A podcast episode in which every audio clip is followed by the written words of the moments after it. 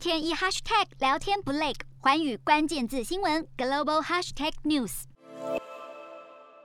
继联邦众议院后，美国联邦参议院十六号也通过防止维吾尔人强迫劳动法案，并获得美国跨党派议员高度支持，将要求美国国土安全部拟定清单，指出有哪些企业与中国合作，压迫新疆维吾尔、穆斯林的少数民族，并禁止所有透过强迫生产劳动的新疆商品流入美国市场。防止维吾尔人强迫劳动法案十二月十四号已经在众议院通过，将送到白宫等待总统拜登签署之后生效，一百八十天内开始执行。众议院先前一致通过法案后，白宫发言人沙奇表示，拜登与国会看法一致，必须要采取行动追究中国侵犯人权行为责任以及种族灭绝等恶劣行为。沙奇也对外表示，政府将与国会密切合作，实施这项法案，确保全球供应链没有强迫劳动，同时致力于包括半导体和清洁能源在内的陆上和第三方关键供应链，同时要解决新疆强制劳动问题。行政院将携手国会，确保执行这项立法，同时也会将生产供应链包括半导体和洁净能源等转为在地化或转往其他地区。美国财政部同步也在十六号将八家企业列入疑似与中国军方有关的中国军工复合体企业黑名单，